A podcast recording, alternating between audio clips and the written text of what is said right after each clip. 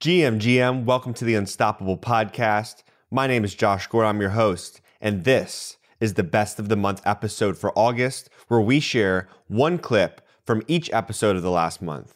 Now, I love these highlight episodes as it allows us to revisit some insightful content from our guests and gives you the chance to hear a little bit from an episode and then maybe go back and listen to the full one if you want.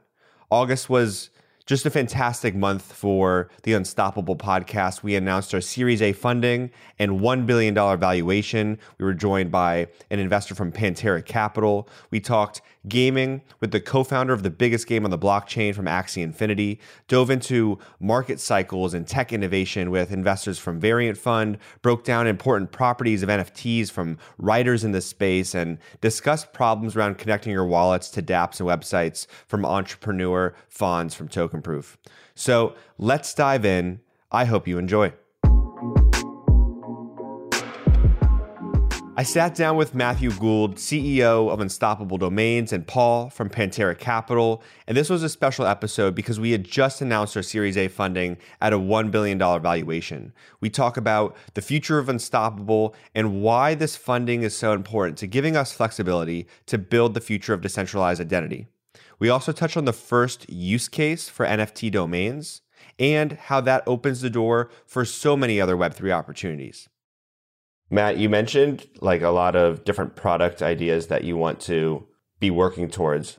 And Paul also mentioned longevity. When you think about runway that Unstoppable has, I mean, is there anything you can speak to around crypto is so volatile and so many companies don't make it? Like, what is there to say around this, around how long we'll be here for the future? You know, Unstoppable is not going away, right? Yeah, no, we're here for the long, long run. And listen, you don't want to be thinking about all the financial things when you're trying to build and run a company. You really want to just focus on customers and creating value for your users and your partners. And that's a big part of why companies take this funding is because that's just one of those variables you don't want to have on the table when you're sitting around and thinking about building out your products for your end users. So, you know, it's super helpful. Definitely brings into focus the more important things, which is like making sure you're building awesome products and getting those into customers' hands. It's helpful to, to not have to worry about that. And then we also have to have a longer term time horizon. So markets up, markets down.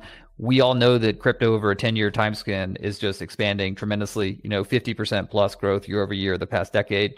We think it'll be the same thing going forward until literally every person on the planet has this. And just fundamentally, if everyone on the planet's going to be using crypto and sending it back and forth to each other, they're not going to send it to hex addresses, right? So every single person on the planet is going to have to have an NFT domain. So we know that's where the market is going. We're very confident. And the most important thing you got to do as a startup founder is just make sure you survive and get to the finish line. And that's part of just being responsible founders of companies. And we've put ourselves in that position. So we're excited to not have to worry about it basically and really just focus on driving value for uh, customers and partners.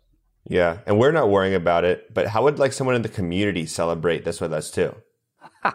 well, definitely change your Twitter handle to your uh, .nft, .x, or .crypto domain name. Please join us on, on Discord and Telegram and get in there. We have some swag. We actually have a swag store coming out soon, so you'll be able to get your own unstoppable swag soon enough. Uh, I know that's been a top request from people in the community, and you know, use the products. So we've got a lot of stuff to use. You know, check out our Discord, follow a couple of our, our people on the team from the product team on Twitter, so you can use the new stuff. We just had email released, like pseudo anonymous email, just went out. So I think that's pretty cool feature for communication across the space. And we're just going to keep building. Yeah, I love the building in public that I've been seeing from the engineering team and Paul too. You write a blog about all the investments that you're making. I mean, what's the value you see from yourself and also companies like building in public and sharing as they go with their community? Because Web3 is so community driven. It, really is. And just to finish off on what Matt said, I mean, in general, like funding rounds like this are really great because it gives companies like Unstoppable a bit of flexibility in terms of creating shareholder value. You don't have to focus on sort of just tremendous monetization right away. You can actually focus on building product and building an engaged user base and eventually figuring out like the best monetization strategies later on. You know, think about like Facebook, you know, if they didn't raise any capital, they probably would have to turn on advertising right away. Now they had an opportunity to build a user base and then turn on advertising later on. So the, the flexibility that gives entrepreneurs when you do raise capital and especially sort of large and strategic capital and then being able to maybe even do things like acquisitions etc which we'll see what happens but on the community side of things it's it's amazing never have we ever seen so many companies go quote unquote public so quickly right you know launching a token and for us i mean it's one factor in venture capital that you wouldn't have to sort of think about this early unless you're in Web3 and crypto. You know, we really do want to make sure that folks are building the right communities. If you're not doing something with the token, then maybe you don't have to start in a Telegram group or Discord group so so early. But you know, nevertheless, I mean, there's an advantage to that because this space is built off of transparency. It's built off of virality. It's, it's built off of communication and therefore companies that take advantage of being active on Twitter, doing podcasts, Discord channels, Telegram channels, and all this really just enhances the ability for a product to really get out to the mainstream a bit quicker and be able to sort of spread a bit faster. And so to me, I mean, Unstoppable Domains has been doing all the right things around what you should be doing when you're building community, especially when you have a token, even though, even though they don't have a token. But I think it really just shows the fact that Matt and Brad and the rest of the team, they're crypto native. They've been in the space a long time.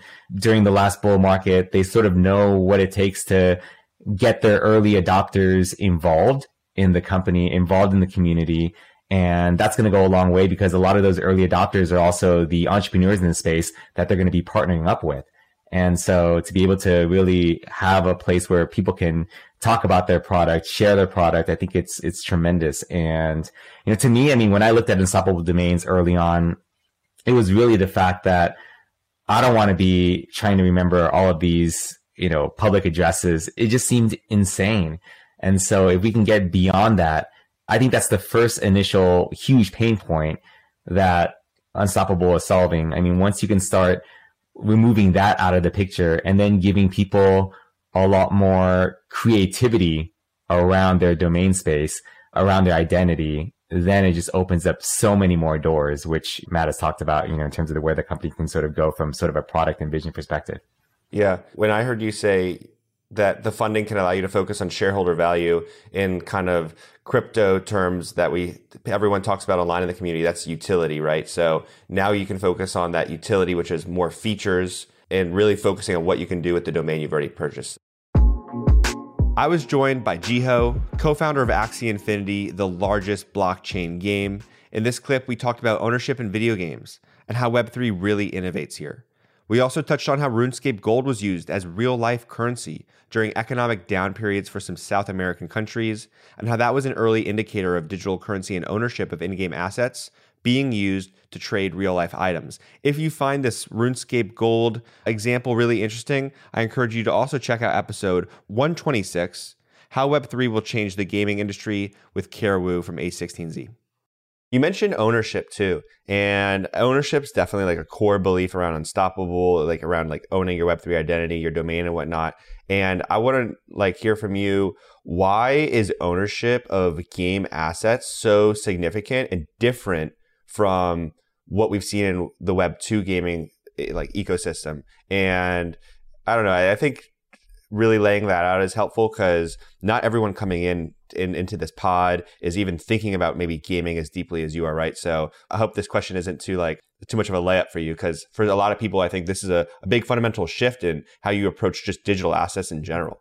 Well, so I grew up playing games and playing games with rich virtual economies. You could actually make money by playing Diablo, by playing Neopets by playing World of Warcraft and I did. And it was simultaneously very easy because there were there was real demand right?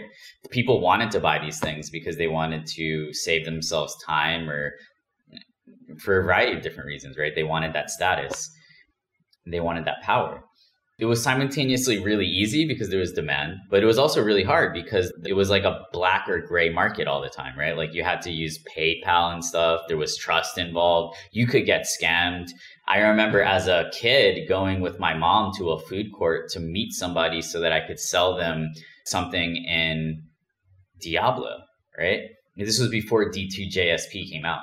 Um, and, and that was kind of like a little bit of an advancement. So this idea that right, there are things of real value in digital economies is not new. It's just that Web3 allows us to make that experience of permissionless and frictionless transaction 10x better. Yeah. 100%. Yeah, I found it so interesting going through some research after a previous pod on like how RuneScape Gold was being purchased by people in I want to I want to say it was Bolivia when they were having crazy like inflation and and whatnot. Yeah, it was like Venezuelan gold farmers in RuneScape. That was that was a big thing, right? And there were people who are it's an arbitrage. There are people who have a lot of time and and very little money, and there are a lot of and there are people who have very little time and a lot of money. And then right, it's just that you're just facilitating that transaction. So one thing that Chris Dixon said, right, is it's it's kind of similar to the Jeff Bezos quote, right, where it's like your margin is my opportunity. Where traditional game developers, you can look at them as taking hundred percent. It's like they have a hundred percent tax rate in these virtual worlds, and they are clamping down on you know the black market activity, right? They see it as tax evasion. Whereas our policy is we would rather have a smaller slice of a huge pie than taking 100% of something that's destined to become destined to be small because it's not really differentiated and because there's that lack of ownership. So for us it's like yeah, we would rather you know uh, have like 1% of a lot than 100% of something that's that's small. I feel like that's addressing the problem of just revenue going to the players and not necessarily the company. And so really, really emphasizing that just decentralized nature of what Web3 can enable. Derek Walkush was a great guest talking about the next crypto cycle. And in this podcast episode, we broke down key themes in the Web3 space like token design, Web3 bundling, and use cases that blockchains enable. In this clip, we talk about the unbundling of Web3 wallets. And I personally really liked how he brought up the Phantom wallet and how improvements on the UX substantially increased the use of the entire Solana ecosystem. I also think it's interesting to hear how tech has unbundled in the past, and I want to know will it happen again in crypto? Listen to find out. I want to start talking about wallets and this unbundling concept that you wrote a Twitter thread on. That's how I originally stumbled upon you and your profile. So you have a hypothesis that we all won't be using MetaMask in a few years. And I really like the take because right now we see, I think a lot of times we take what we currently have as truth. And the reality is we're in this massive figuring it out phase. And I mean, MetaMask grew rapidly from I was just talking to a CEO at Unstoppable, Matt Gould, and he said like a year ago or maybe 18 months ago, you know, MetaMask had 500,000 users and now, you know, millions and millions, like what is it, 20 million plus? So, yeah, can you talk through, you know, this hypothesis? Why won't we all be using MetaMask? Like how you're thinking about the concept of unbundling and how it applies to some of the crypto applications we have today? Yeah, really good question. I think it's important to back up a little and just kind of look at the major bottlenecks that still exist in crypto, which I would say uh, there are a lot of problems that are really important. I mean, liquidity is fractured, interoperability is really important. There's obviously some parties that don't want every transaction to be public. So privacy is a really exciting theme, but I think the two biggest bottlenecks in this space still are and really have always been scalability and usability. And I would argue that when you look back over the past year, the advances we saw in scalability have been pretty massive. I mean, had the rise of all these alt L1s that were much faster and cheaper. Obviously, we have like a ZK EVM on the horizon, rise of L2s, roll up infrastructure is a lot better. So I think from the scalability front, there's like a very clear path over the next few years uh, to see faster and cheaper transactions. When you turn to usability, however, I would say a lot of the interfaces you're dealing with, they're kind of just as slightly gimmicky as they were over the past three years in an interesting way. And I think when you really think about where kind of the next cycle is going and sort of the new user personas that need to be brought in, if you're dealing particularly with applications that are largely consumer facing, I mean, gaming, social, uh, community generated IP, like those people aren't really going to spend the time learning how to use a MetaMask and understanding what's going under the hood. So you essentially really need to improve the UX as you're dealing with in modern crypto. And another interesting thought experiment that like kind of particularly inspired the tweet was this idea that think about the long run of what the user distribution of people in crypto will look like. And in my opinion, if you're looking at it on the vertical axis, uh, really being this idea of like volume, transactions, and then on the horizontal, call it like crypto experience or like crypto nativeness, if that's a word. I think it'll almost look bimodal, right? On the one end, you're going to have, which backing up a little, I think is just kind of how most industries look. You have like super users and then your kind of casual users. So I think you'll have like on your mass retail, it's going to be low average volume and high in numbers. So that's kind of like, you know, one peak. And then on the other end, your super users are like degens colloquially.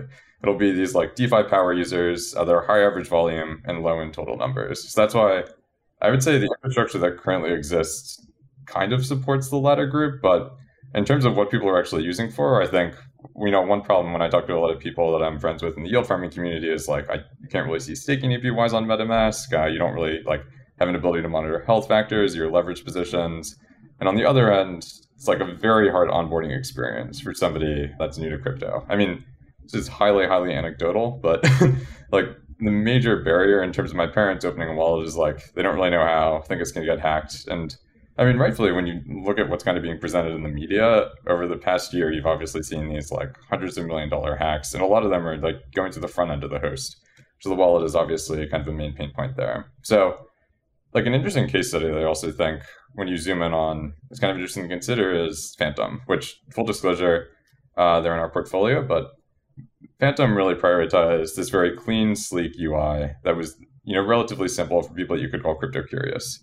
So when you look at a marginal improvement in UX for that, you basically saw the explosion of the entire Solana ecosystem. It was people that were newer to crypto, largely just trading uh, NFTs, like multiple transactions per day, uh, relatively low average prices, but when you think of like that outcome a marginal increase, what happens when you like 3x that and have like automatic on ramping, better security, and you think of the other features that most kind of like mass retail users look for. So that's why I kind of broadly think unbundling will kind of occur both across like user persona, so you can think of that as like almost your verticals in terms of who you're dealing with in crypto, and then another interesting idea that I've been playing around with more recently is uh, when you think about it in terms of the main components of a wallet, which or like I think you're going to see dramatic increases in security. You obviously have key storage.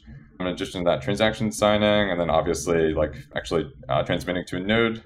I think you're going to almost see unbundling there too, to the point where people that are developing this next generation of wallets are basically just going to be on the front end, and then you're going to have this other slew of companies, which you're kind of seeing right now with node providers like Infura and Alchemy, that basically productize an API that's going to link in and basically have the backend just be kind of like plug and play in that sense. So I think that's kind of my like grand thesis for where wallets are going. Yeah, definitely some questions on that. But one thought first is thinking about wallets. Like, I don't know, a lot of people look at wallets as like your center point for Web3. And I just find it interesting because at Unstoppable, my viewpoint right now is definitely like your NFT domain is almost the your go-to source day to day because you can connect so many different wallets to it. Like a, a problem point I find with wallets right now is a lot of them are you're just limited to one blockchain potentially. And so for when you connect wallet on a site, like that site maybe only has information flow to my Ethereum wallet. And instead, if I was logging in with my NFT domain that has my Ethereum, Phantom, Solana wallet connected to it, now they can get some communication and access to, you know, more of my whole digital self, my my wallets across chain. So that's been a little bit of something I've been thinking through too. Yeah. So you mentioned like unbundling and that we've seen in the past in Web two. Like, are there examples you can maybe just explain or showcase, you know, an, an example in Web two on how unbundling happened after like the initial tech explosion? Yeah. Once again, historically, it seems to be directionally where a lot of tech heads. I would just kind of level set with the idea that I would argue like the entire modern tech industry was just kind of this gradual process of disaggregation. Like computers, and then you had hardware and software, and then software turned into applications and operating systems, and then applications are now just becoming a bunch of different APIs and front ends. So I think when you kind of look how that progresses over time, it I would argue that like to a certain extent, you could just sort of level set with like why wouldn't crypto just sort of mimic uh, broader innovation in tech, and then I think looking in at a specific example is kind of what happened in marketplaces over the past few decades, where you obviously had Craigslist, which is this massive aggregator. I guess you could think of that as like kind of the OpenSea um, of what was going on on Web 2, just for broader marketplaces. And then that really started to unbundle. And you saw these kind of more niche experiences that basically serve specific you know sectors. So you obviously ended up with like your like dating apps and like you know modern Tinders and then other marketplaces that i mean now you're getting this generation of like right sharing marketplaces on demand and then those are all kind of starting to unbundle but i think there's an important difference there where uh, you are really dealing with kind of specific sectors. So people definitely use multiple marketplaces. I think what's interesting to consider about wallets is I think the unbundling is going to happen more so in the perspective of user persona in terms of, you know, how experienced with crypto they are and how much they really want to get out. Because in my opinion, it's perfectly fine to expect in the long run that some people are just going to interact with like Web3 social or hold, you know, some NFTs that are linked to a specific collection that they're part of or a social group, or they really want to, you know, be able to buy the NFTs that are launched by a creator that they really care about, which like that's fine. Everyone doesn't need to be like interacting with like Uniswap taking leverage on like Aave in the long run. But I think it's important to consider that if you're only expecting to get that much out of the ecosystem, the onboarding experience needs to be pretty seamless. And then you also are willing to compromise like, you know, security and decentralization a little bit more than other people, which, uh, in my opinion, is fine. It's all about what are the individual preferences of that specific user persona. Yeah, I find just because we're like we're both plugged into like crypto Twitter, right? And so many people on crypto Twitter are so focused on like being as crypto native as possible. And I I see a lot of commentary on like needing to go the full decentralized route, but like there's a reason Coinbase exists alongside Uniswap. Not everyone wants to be going through that whole funnel to on ramp into crypto. And definitely that user experience is something I think even again at Unstoppable, like thinking about it too. How can you buy a domain with a credit card or crypto? Like you get to choose, but definitely need to be providing options to all the different personas if you really think about adoption in the long run. Wow, what a conversation we had with Shiv. I love how he breaks things down in easy to understand ways. That's really the goal that he has as a Web3 writer. So send this podcast or clip to a friend you're trying to help get an understanding of Web3 and listen on as he describes the two most important properties of NFTs. What's the value of NFTs? Like, why is the internet a better place for them? And, you know, if while you're explaining some of this to me, I think it'd be cool to put me in the shoes of someone who is that beginner friend. So like I'm asking you, Shiv, like I'm your friend, you know, I'm saying what's all this NFT stuff you're talking about and like you, you have to tell me what the value is. What do you say? Yeah, so I think the the key with NFTs is that they are a way to represent proof of ownership of something. And it's easier to understand with digital assets because you can actually prove that you can own them. But uh, I wrote another follow up thread to my Future of NFTs one, which was about the properties of NFTs, right? And that kind of explains a little bit about why. Uh, NFTs have this combination of unique properties that make them particularly well suited to represent a proof of ownership. So, the first is that they are unique. You can't have two NFTs that are the same, they all have a unique address. The second is that they are publicly verifiable, which means that if I own an NFT and it's on a public blockchain, anyone can go and verify that I am the owner. Which you know, which when we get to the use cases, it uh, it starts to become clear why that's why that's so important, right? Uh, college diplomas and you know degrees are something that I always go back to. Is you know, there's there's no proof. Like the only way to get actual proof in the non NFT world uh, or in a world without NFTs for things like that would be to you know ask the actual university or ask me for a PDF, which as you know as anyone knows is easily photoshoppable. And that's just one example, right? That's the same is true for certificates. It's true for medical records, for legal documents, and all kinds of things that people have an incentive to forge. Uh, identity is another big one. Like there's a massive you know identity theft problem in in many parts of the world, including the US. If you want a digital identity, how do you actually have proof that the person is who they say they are, right? So, um, so NFTs are a way to solve a bunch of these problems, and part of the reason is because of this unique uh, these features of being unique and being publicly verifiable and then there's a few others which you know which um, can i jump in real quick of course. Yeah, yeah, So you said you said unique, and you know I'm I'm looking at all these pictures of NFTs online, and I'm thinking like, okay, I see two pick. I, I just saved. It's it's so typical in like Twitter. Everyone's like, oh, I just right click saved. So, but it's not the picture, the the visual component of the NFT that really matters, is it? It's the underlying token, right? That's unique. And can you explain a little deeper on on that? Sure. Yeah, it's it's the ownership of the token that actually matters. That's the only part that you know that becomes really important because sure you can right click and save the actual image and similarly with anything else. Um, but what you're really getting with NFTs on a public blockchain is that ownership history, right? So anyone know if you right click save and you mint your own NFT, anyone can go and see that your NFT is not the same one that that you know mine is it's a different one. You minted the NFT yourself. I bought mine for 100 ETH, let's say. And that's where that difference comes in is that when you have that verifiability and you have that, you know, unique ownership, uh, you just can't you just can't forge it it's easy for anyone to go and verify and maybe the you know I, I, imagine that the ux layers around this will also get better over time so that the things that we care to verify are just you know inherently verified for us through a UX layer like a blue check mark sort of thing. The GM King Fonz joined the podcast for this one. He's the founder of tokenproof, which has been making some waves in the Web3 community. And I actually used the tokenproof app at NFT NYC to get into token gated events. In this clip, we talk about what actually happens when you connect a wallet on dApps. It's important to understand how this all works so you can keep your assets safe in the future, you know, hopefully everyone will be using NFT domains over connecting wallets to sites, and that's what we're working on at Unstoppable Domains. Enjoy this clip. Can you walk me through like the as is state of how dApps use wallets to verify ownership? I kind of like to start there and um, get a little bit of a, a walkthrough and then walk through in more detail how, how tokenproof is looking at that future state. Could you do that for us? Yeah, of course. So your digital wallet connects to a node in the blockchain, right? And there's a lot of like node providers, cloud node providers like Infura and Alchemy that run those nodes for you because you don't necessarily want to run your own node.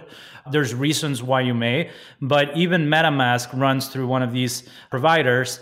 And so once you connect your wallet to one of these apps or services, your Ethereum address is ran through that node to verify that you own certain assets, right? And if you own those assets, then you can proceed. And that wallet can also send instructions through that node to execute transactions on the blockchain. That's why, you know, we're all able to transact using different wallets, whether it's MetaMask, Trust Wallet, Rainbow Wallet, Coinbase Wallet. But in the end, all of these wallets transact through a node in the blockchain, whether they host it themselves or whether they use a third party provider for, for that node, right? And every transaction that you execute on the blockchain requires your private key and your private key is the most important thing that that controls your assets a lot of people think and this is a misconception that your actual tokens are stored in your wallet. And that's not true. Even if you have a hardware wallet like a Ledger or a Trezor, there's no tokens living there. It's not like files on a USB drive.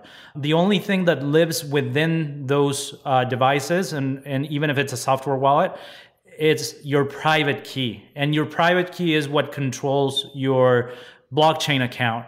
And if you lose access to your key, it's literally like being locked out of your home because you lost your physical key. It's exactly the same thing.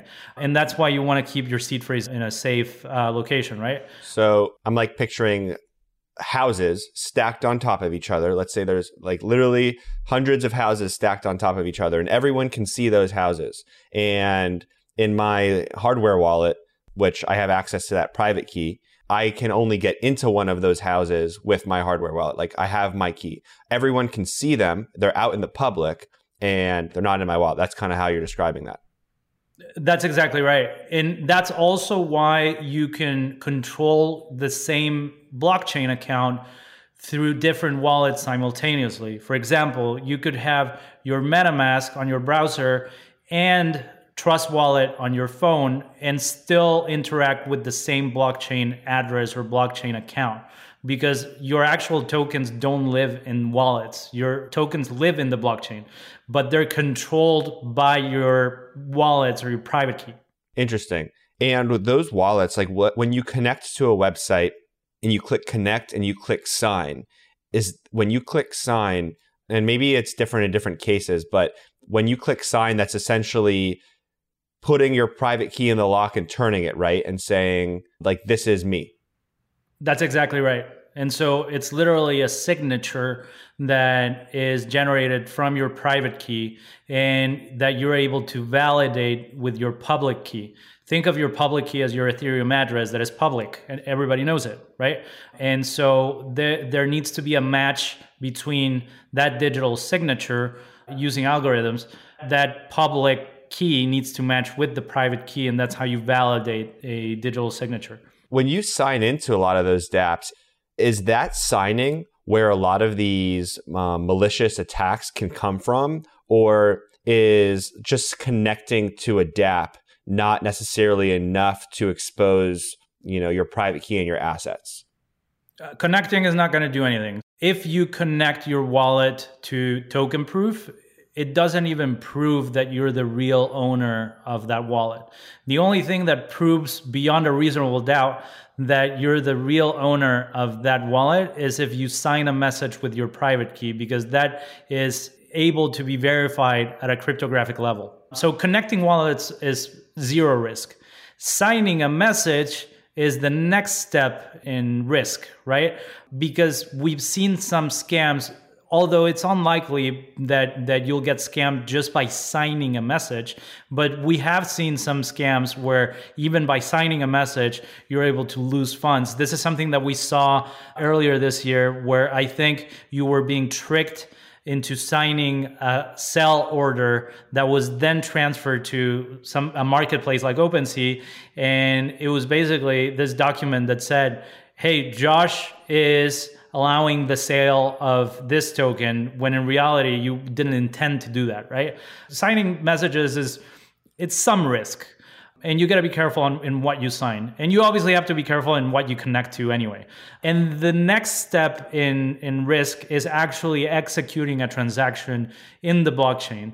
And that's where a lot of people the majority of people get scammed is you execute a transaction that allows for a scammer to make use of your funds or your tokens. And that's what's called a set approval or a set approval for all right? And you'll see it sometimes in MetaMask.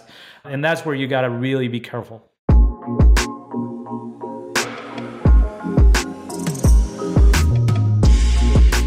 I hope you've enjoyed this episode of the Unstoppable Podcast.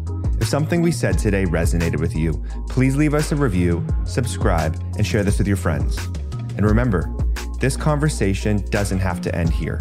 Tweet us your questions, thoughts, and ideas to Unstoppable Web.